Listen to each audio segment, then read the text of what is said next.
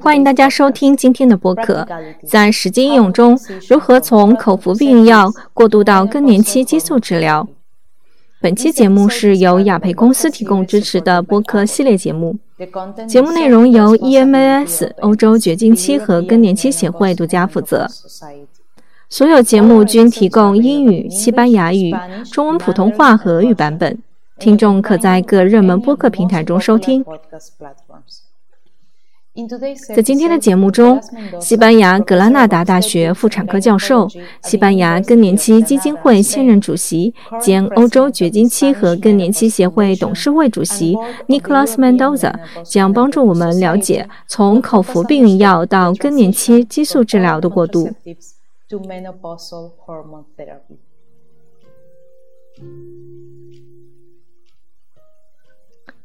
下午好。来自西班牙格拉纳达的问候。在本期播客中，我们将讨论从激素避孕到激素更年期治疗的过渡。激素避孕和激素更年期治疗之间的过渡可能会遇到两种基本情况：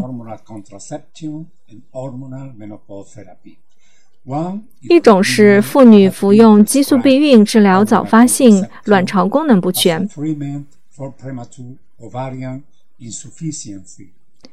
另一种情况是，女性将激素避孕作为其常用的避孕方法。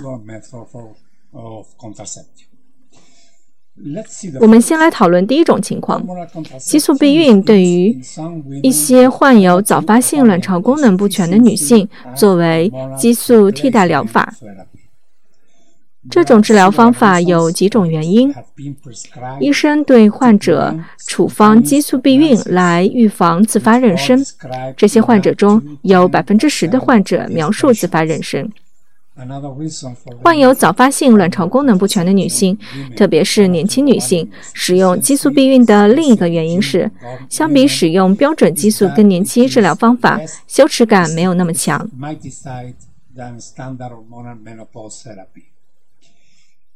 换句话说，如果她们很年轻，她们觉得自己和许多使用激素避孕方法的同龄女性一样。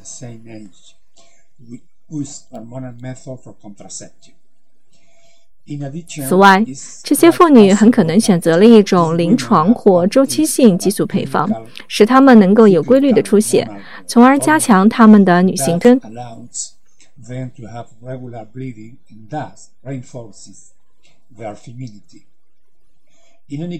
无论如何，当建议使用避孕方法时，一般可能是五十岁或五十一岁左右的女性才可以接受这种过渡方法。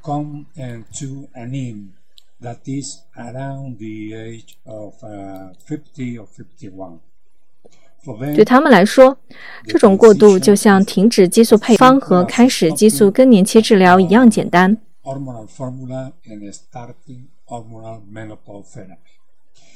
对于那些不想患上血管收缩症状的女性，以及在自然绝经后十年内被告知激素更年期治疗的好处，特别是对心血管、骨骼、情感和以及认知方面的好处的女性，可以立即进行。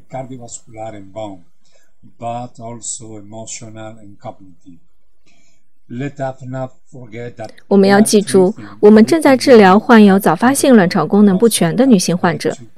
激素更年期治疗的治疗方法将是患者的首选方法。我们可能与激素病相同，也可能不相同。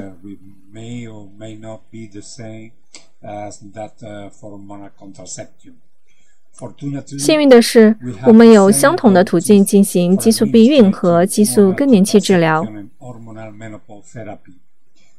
当涉及激素更年期治疗时，剂量和制剂更小、更自然。我们来看看第二种情况：激素避孕已用作男性避孕方法，用于激素更年期治疗。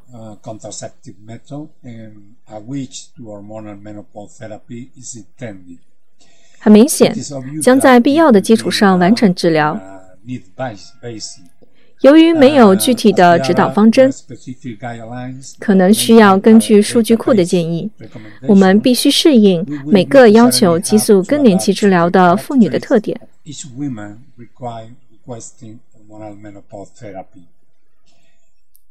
他可能会要求这样做，因为他在停止激素避孕后经历了令人烦恼的更年期症状。她可能是一个了解在绝经早期使用激素更年期治疗的女性，特别是在骨骼和心血管方面。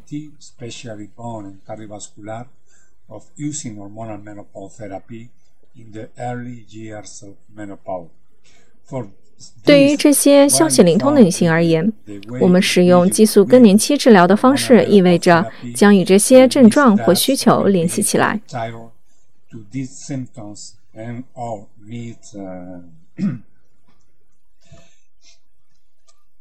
如前所述，在为女性提供激素避孕和在激素更年期治疗时，我们有不同的给药途径以及雌激素和黄体酮的组合，它们可以决定最适合她们的特征和需求的方案。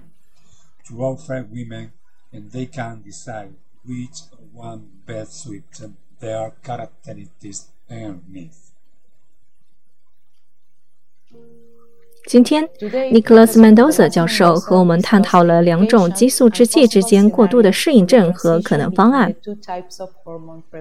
感谢您收听今天的节目，希望节目对您的临床实践和研究实践具有价值。保重。Stay safe.